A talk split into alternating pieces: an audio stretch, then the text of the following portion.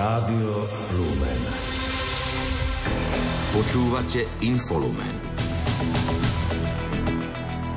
V Národnej rade sa stále diskutuje o návrhu na odvolanie ministra vnútra Matúša Šutaja Eštoka.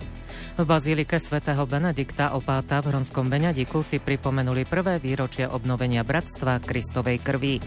Generálny tajomník OSN Antonio Guterres znovu vyzval na dlhodobé prímerie v pásme Gazy a na prepustenie všetkých rukojemníkov. Pri počúvaní správ vás vítajú Richard Čvarba a Iveta Kureková. Domáce spravodajstvo. Národná rada stále nerozhodla o návrhu na odvolanie ministra vnútra Matúša Šutaja Eštoka. Predpoludním stihli v rozprave vystúpiť len traja rečníci. Okrem poslanca Tibora Gašpara vystúpil aj Roman Mikulec a Ivan Ševčík. Do diskusie bolo popoludní písomne prihlásených ešte približne 15 rečníkov. Mikulec vo svojom vystúpení upozornil na kauzy, v ktorých sú obvinení alebo odsúdení ľudia blízky smeru SD a hlasu SD, pričom viaceré vyšetrujú tzv. Čurilovci. Ševčík v diskusii zdôraznil potrebu riešiť stav v policajnom zbore. Slovákov podľa neho nezaujíma obsah schôdze na odvolávanie ministra vnútra. Poslanec stojí za Šutajom Eštokom, pri postavení vyšetrovateľov mimo službu by postupoval rovnako ako on. Ministerstvo investícií, regionálneho rozvoja a informatizácie čelí ďalšej pokute. Tento raz za projekt zlepšovanie digitálnych zručností seniorov a distribúcia senior tabletov, ktorý rezort spustil počas pôsobenia Veroniky Remišovej, v súčasnosti opozičnej poslankyne Národnej rady. Pri realizácii projektu unikli osobné údaje viacerých seniorov zapojených do projektu. Problém so zverejnenými osobnými údajmi bol aj pri desiatkách rôznych zmluv zverejnených v centrálnom registri zmluv. Za pochybenie dostalo ministerstvo pokutu 8600 eur, hovorí minister investícií Richard Raši. V úrade som ešte len pár týždňov a už sa nám na stole hromadia rozhodnutia, ktoré zistujú pochybenia a prešlapy v projektoch a zmluvách bývalého vedenia. Najskôr to bol Remišovej seba propagačný časopis, teraz sú to tablety pre seniorov. Chyby v jej práci sme nahlas kritizovali a dnes, keď za nej ministerstvo dostáva tisícové pokuty, sa ukazuje, že táto kritika bola opodstatnená. Bez finančnej podpory štátu budú mať samozprávy problém pripraviť vyrovnané rozpočty na budúci rok. Upozornil na to predseda Združenia miest a obcí Slovenska Jozef Božik po dnešnom rokovaní predsedníctva Združenia. Mestám a obciam podľa jeho slov chýba približne pol miliardy eur. Viaceré obce a mesta avizujú, že vysoko pravdepodobné, že budú mať problém nielen pri aj vyrovnaný rozpočet, ale že aj nebudú vôbec predkladať rozpočty a budú ich schvalovať v januári, februári, keď bude jasné vlastne, aká je daňová prognoza, pokiaľ ide o podľové dane, ktoré opäť očakávame, že budú tvorené nielen výnosom daní z príjmov fyzických osôb, ale aj výnosom daní z príjmov právnických osôb. Predseda z MOSu upozornil, že stále nie je jasné, ako bude vyzerať budúcoročný štátny rozpočet. Očakáva preto, že ZMO sa v krátkej dobe stretne s ministrom financií Ladislavom Kamenickým aj premiérom Robertom Ficom. Združenie zároveň skritizovalo návrh novely zákona, ktorý do parlamentu predložili poslanci Národnej rady Jan Mažgút a Erika Liňák, obaja zo smeru SD. Tá by mala umožňovať to, aby štát vstupoval do aktivít, pokiaľ ide o miestne komunikácie, ktoré sú sú v pôsobnosti obcí a miest. Božík dodal, že ZMOS v tejto súvislosti plánuje písomne osloviť všetkých poslancov parlamentu. Laureátom ocenenia Enviromesto 2023 sa stalo mesto Banská Bystrica. Cenu získalo za systematický rozvoj enviro oblastí a participáciu všetkých skupín obyvateľstva pri plánovaní a realizovaní enviro projektov.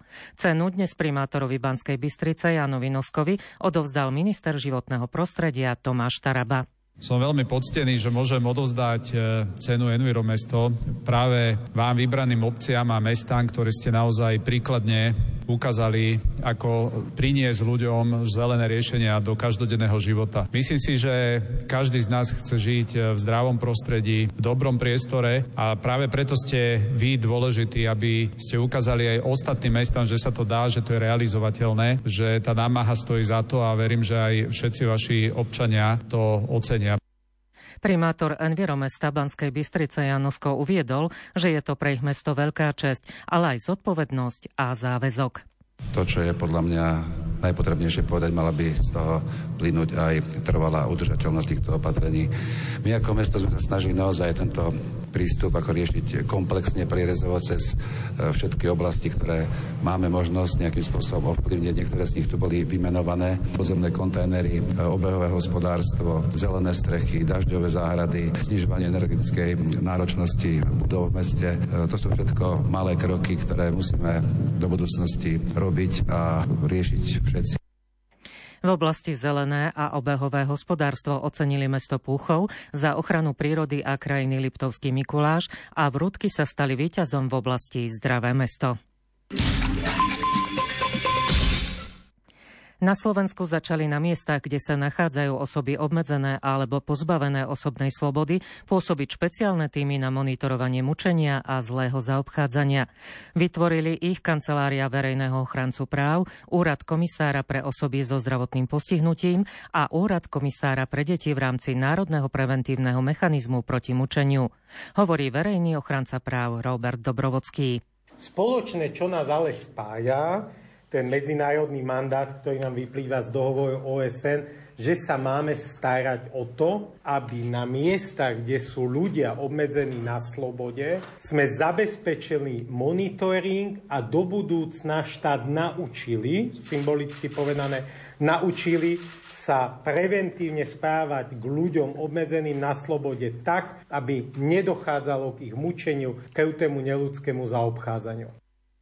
Opatrenia proti zlému zaobchádzaniu sa budú vykonávať vo forme neohlásených návštev zariadení.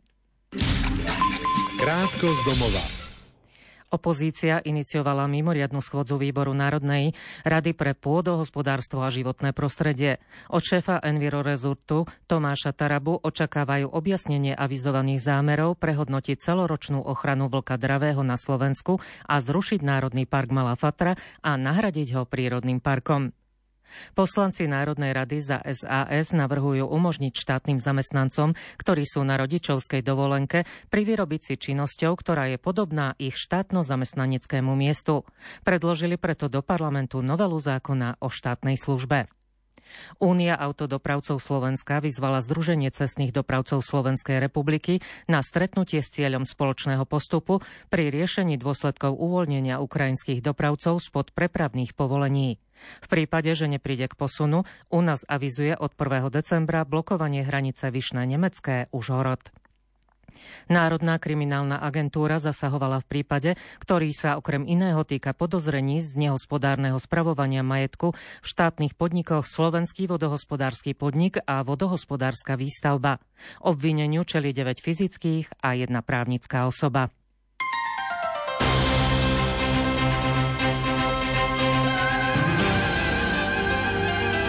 Cirkvi. Pri príležitosti návštevy indonéskeho viceprezidenta Marufa Amina na Slovensku sa včera v Bratislave konalo medzináboženské stretnutie. Pozvanie na neho prijali zástupcovia cirkví a náboženských spoločností Slovenska.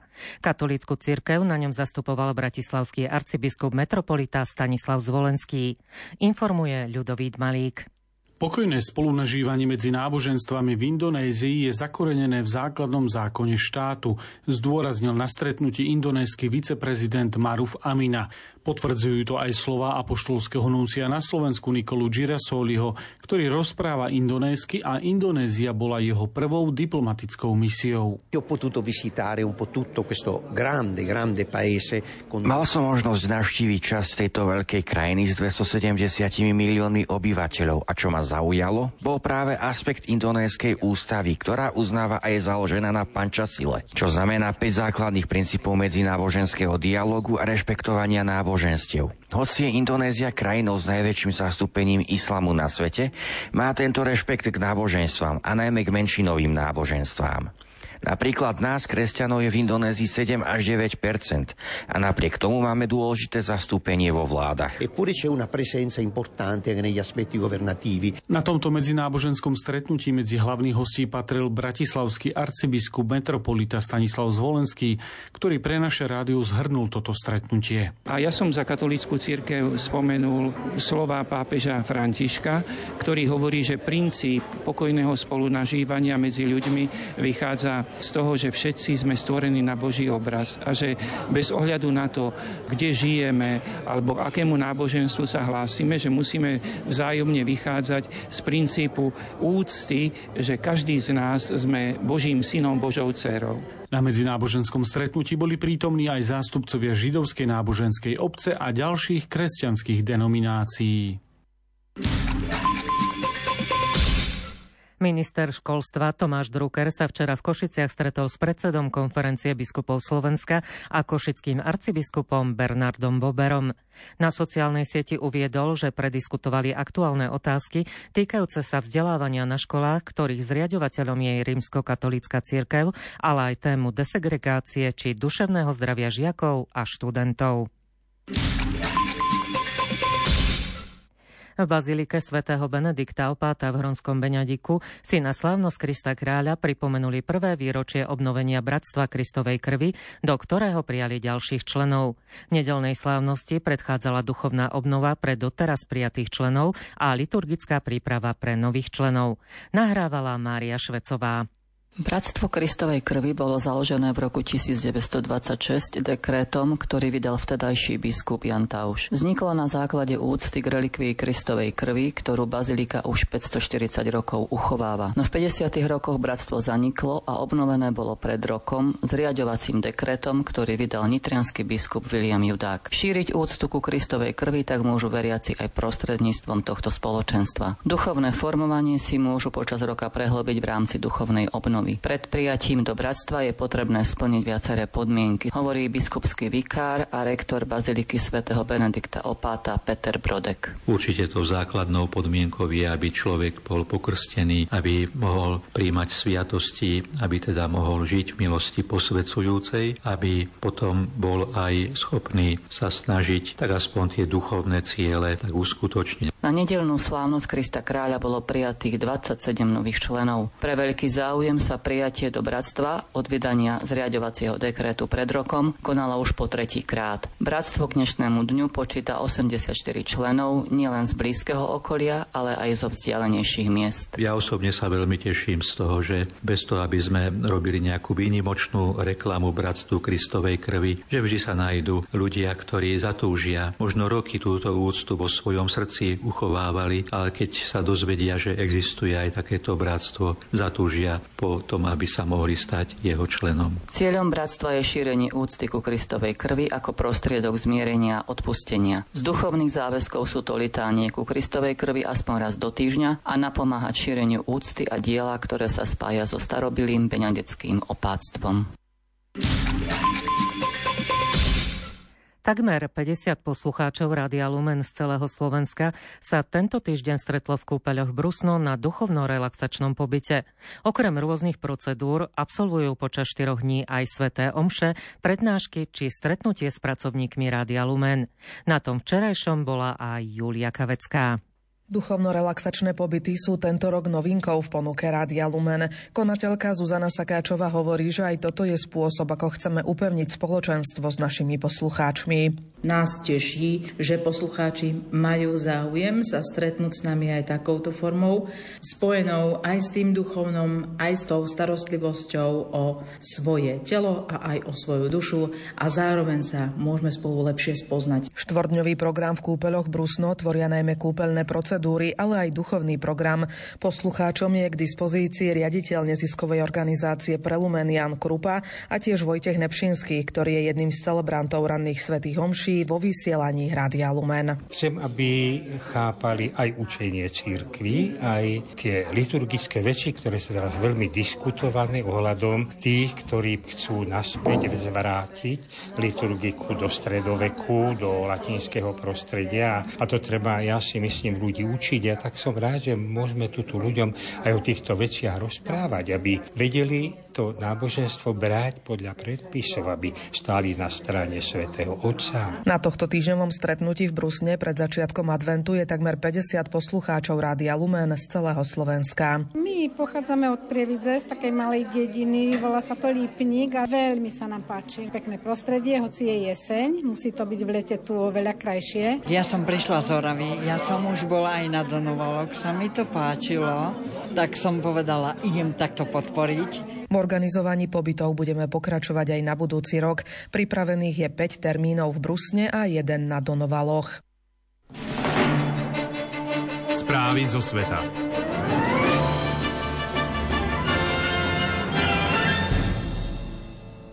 Generálny tajomník OSN Antonio Guterres dnes znovu vyzval na dlhodobé prímerie v pásme Gazy a na prepustenie všetkých rukojemníkov, ktorých uniesli militanti z hnutia Hamas pri útoku na Izrael. Situáciu v pásme Gazy dnes sledovala Julia Kavecká. Izrael a Hamas sa včera dohodli na predlžení štvordňového prímeria o ďalšie dva dni. V rámci dohody majú militanti prepustiť ďalších rukojemníkov výmenou za oslobodenie palestínčanov väznených v Izraeli.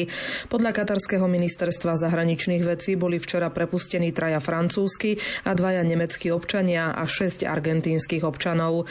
Izrael v reakcii na tento krok prepustil ďalšiu 33 člennú skupinu palestínčanov, ktorá pozostáva z 30 maloletých a troch žien OSN. Deň pred Medzinárodným dňom solidarity s palestínčanmi generálny tajomník OSN Antonio Guterres povedal, že palestínčania prežívajú jednu z najtemnejších kapitol svojej histórie. Znova zároveň odsúdil útok Hamasu na Izrael zo 7. októbra. Zároveň však uviedol, že predmetný útok nemôže ospravedlniť kolektívne potrestanie palestínskeho ľudu. Guterres vo vyhlásení žiadal dlhodobé humanitárne prímerie, neobmedzený prístup pomoci na záchranu života, prepustenie všetkých rukojemníkov, ochranu civilistov a ukončenie porušovania medzinárodného práva. Na trvalé prímerie v pásme Gazy vyzvali aj ministri zahraničných vecí viacerých arabských štátov, ktorí sa zúčastnili zúčastnili na zasadnutí medzivládnej organizácie Únia pre Stredomorie. Izraelský premiér Benjamin Netanyahu však už opakovane avizoval, že izraelská armáda bude po skončení prímeria pokračovať vo vojenskej operácii v Gaze s cieľom zničiť hnutie Hamas. Izraelská armáda dnes informovala o prvom závažnom prípade porušenia prímeria. Incidenti sa odohrali na severe palestínskeho pásma Gazy a vyžiadali si ľahké zranenia niekoľkých izraelských vojakov. Izraelská armáda tvrdí, že v rozpore s dohodami o prímeri boli na dvoch miestach v pásme Gazy odpálené tri výbušné zariadenia a pri jednom z incidentov došlo aj k streľbe na jednotky izraelskej armády, ktoré paľbu opetovali. Prímerie medzi Izraelom a Hamasom platí od minulého piatka a je prvou prestávkou vo vojne, ktorá trvá už viac ako 7 týždňov. Súčasťou dohody je aj výmena rukojemníkov zavlečených palestínskymi radikálmi do pásma Gazy za približne trojnásobný počet palestínskych väzňov internovaných v Izraeli. Od piatka sa do Izraela vrátilo 58 rukojemníkov rôznych národností. Ruský prezident Vladimír Putin oficiálne schválil výrazné zvýšenie vojenských výdavkov, vďaka čomu bude v roku 2024 približne 30% rozpočtových výdavkov Ruska smerovať do ozbrojených síl. Podľa redaktora Ivanováka to vyplýva z návrhu rozpočtových plánov, ktoré včera podpísal šéf Kremľa. Moskva vynakladá čoraz viac prostriedkov na pokračovanie nevyprovokovanej vojny na Ukrajine. Náklady na obranu a bezpečnosť Ruska spolu dosiahnu v budúcom roku približne 40% všetkých rozpočtových výdavkov. Výdavky na obranu sa oproti roku 2023 v nasledujúcom roku zvýšia o takmer 70% Rusko má ambiciózny cieľ príjmov v roku 2024 vo výške viac ako 391 miliárd dolárov, čo predstavuje je plánovaný medziročný nárast o 22,3% na základe predpokladov vysokých cien ropy. Analytici tvrdia, že vláda môže byť nútená zvýšiť dane z príjmu právnických osôb, ak sa tieto predpoklady ukážu ako optimistické. Rozpočtové plány už schválili zákonodarcovia v oboch komorách parlamentu, v štátnej dume i Rade federácie. Tieto zmeny prichádzajú pred prezidentskými voľbami v Rusku, ktoré sa majú konať v marci 2024. Putin zatiaľ oficiálne svoju kandidatúru neoznámil. O svojom rozhodnutí chce verejnosť informovať, až keď parlament určí termín konania volieb. Krátko zo sveta. Ministri zahraničných vecí krajín NATO vyjadrili nespokojnosť tureckým blokovaním vstupu Švedska do aliancie. Urobili tak dnes pred začiatkom dvojdňových rokovaní v Bruseli. Švédsko sa spolu s Fínskom rozhodli ukončiť svoju dlhotrvajúcu politiku vojenskej neutrality po tom, čo Rusko v Lani vo februári zautočilo na susednú Ukrajinu. Generálny tajomník OSN Antonio Guterres včera apeloval na svetových lídrov, aby na nadchádzajúcom klimatickom samite COP28 v Dubaji prijali rozhodné opatrenia na boj s klimatickou krízou. Vyjednávači z jednotlivých krajín budú rokovať o budúcnosti fosílnych palív, obmedzení emisí skleníkových plynov či finančnej pomoci od bohatých štátov najviac prispievajúcich k znečisťovaniu planéty pre chudobnejšie krajiny. Rusko a zvyšné členské štáty Organizácie pre bezpečnosť a spoluprácu v Európe sa zhodli na predsedníckej krajine na rok 2024, ktorou napokon bude Malta. Pre pokračujúci nesúhlas Ruska sa však nepodarilo dospieť k zóde ohľadne opätovného vymenovania vysokých predstaviteľov OBSE, vrátane generálnej tajomníčky nemeckej diplomatky Helgy Schmidovej. Záchranári vyslobodili dnes večer miestneho času všetkých 41 robotníkov, ktorí boli od 12. novembra v dôsledku závalu uväznení v rozostávanom cestom tuneli v štáte Uttarakhand, ležiacom na severe Indie. Zachránených robotníkov vynášali na špeciálne upravených nosidlách, ktoré ručne spustili otvorom vyvrtaným do svahu. Sanitky ich následne prevezú do nemocnice vzdialenej približne 30 kilometrov. Nepriaznivé zimné počasie si na Ukrajine vyžiadalo už 10 obetí na životoch a 23 zranených. Búrka, ktorú sprevádzal silný vietor a sneženie, zasiahla juh Ukrajiny vrátane Krymského polostrova. Podľa rezortu vnútra nepriaznivé počasie postihlo najmä Odeskú oblasť, kde museli záchranári pomáhať takmer 2500 ľuďom. Viac ako 300 obcí v regióne bolo pre nepriaznivé počasie bez elektriny.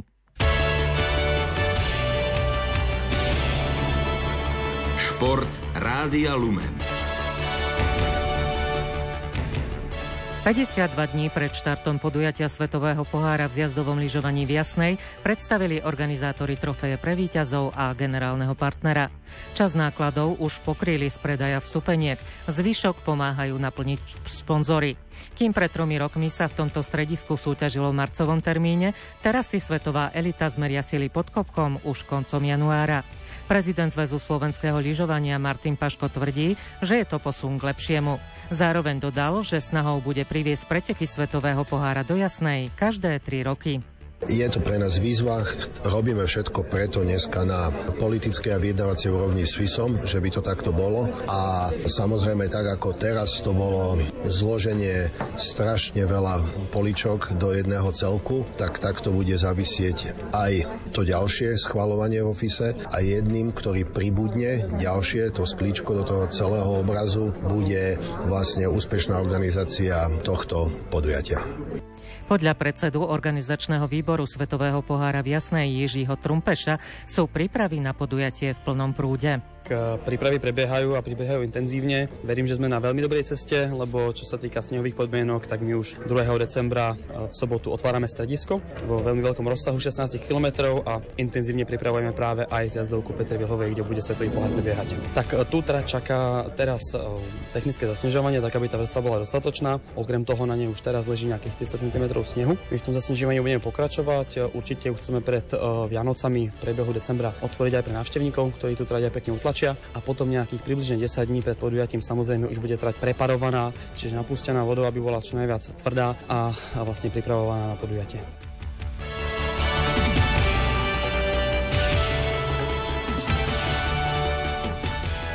Jeden zo zrušených zjazdov mužského alpského svetového pohára v strediskách Cermat Červinia nahradia 14. decembra vo Val Gardene. Oznámili to predstavitelia Medzinárodnej lyžiarskej federácie. V talianskom rezorte sa tak celkovo uskutočnia tri súťaže. V piatok 15. decembra je na programe Super G a o deň neskôr klasický zjazd na Sáslongu.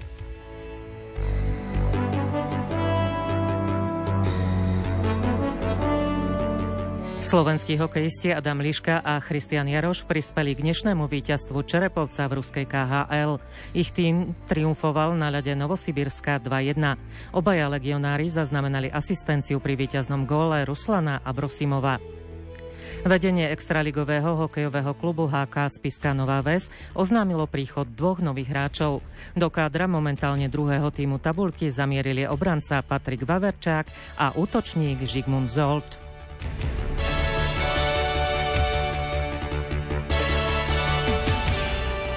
Slovenský hokejista Tomáš Tatar prispel v noci na dnes asistenciou k víťazstvu Koloráda na Tampou Bay 4-1. Uspelo aj Calgary s Adamom Rúžičkom a Martinom Pospíšilom, ktoré zdolalo obhajcu titulu Vegas 2-1 po predlžení.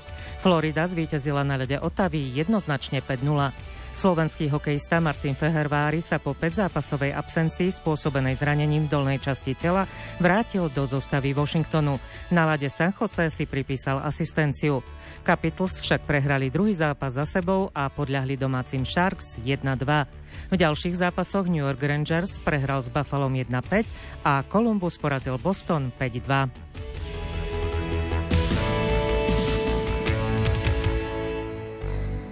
Americký basketbalista LeBron James utrpel najvyššiu prehru v kariére v NBA. Jeho Los Angeles Lakers podľahli v noci na dnes domácej Filadelfii o 44 bodov, 94-138. Štvornásobný najužitočnejší hráč súťaže dokončil duel s 18 bodmi. Washington zvíťazil v súboji dvoch najhorších tímov ligy na palubovke Detroitu 126-107 a ukončil 9-zápasovú sériu prehrier. V ďalších zápasoch Indiana prehrala s Portlandom 110-114, Utah porazil New Orleans 114-112 a Los Angeles Clippers prehral s Denverom 104-113.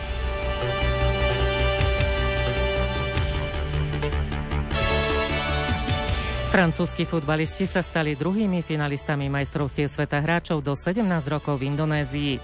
V dnešnom semifinálovom zápase zdolali Mali 2-1. Ich súperom sa v sobotnom boji o zlato stala nemecká reprezentácia, ktorá zvíťazila nad rovesníkmi z Argentínmi z Argentíny 4-2 v 11-kovom rozstrele. V riadnom hracom čase sa zápas skončil nerozhodne 3-3. Počasie Meteorológ Peter Jurčovič nás zajtra sľubuje lepšie, ale mrazivejšie počasie. Zajtra ráno, tak vyzerá to tak, že postupne teda malá oblačnosť, čo by znamenalo v horských dolinách pokles teploty pod minus 10 a na juhu asi tak minus 1, minus 2, minus 3. No, takže, a bude sa zosilňovať vietor, ten bude tiež nepríjemný, studený severozápadný vietor. Môžeme povedať, že opäť sa začína prejavovať arktický vzduch, tak to prenikne k nám. No a potom cez deň v tom pásme vysokého tlaku by mal byť celku pekne, no aj keď samozrejme nejaká tá prehánka, snehová prehánka by sa mala vyskytnúť a najvyššia teplota na juhu asi len plus 2 čiže zase o niečo chladnejšie ako dnes a včera a na, na severe horské doliny možno ani minus 5 nebude, takže streda bude zaujímavá. O 20. hodine vás pozývame počúvať reláciu Duchovný obzor, prostredníctvom ktorej sa dozviete, ako prežiť advent. Pavol Jurča Gavne ako hostia privíta spiského diecézneho biskupa Františka Trstenského. V tejto chvíli vám za pozornosť ďakujú a príjemný večer prajú Richard Čvarba a Iveta Kureková.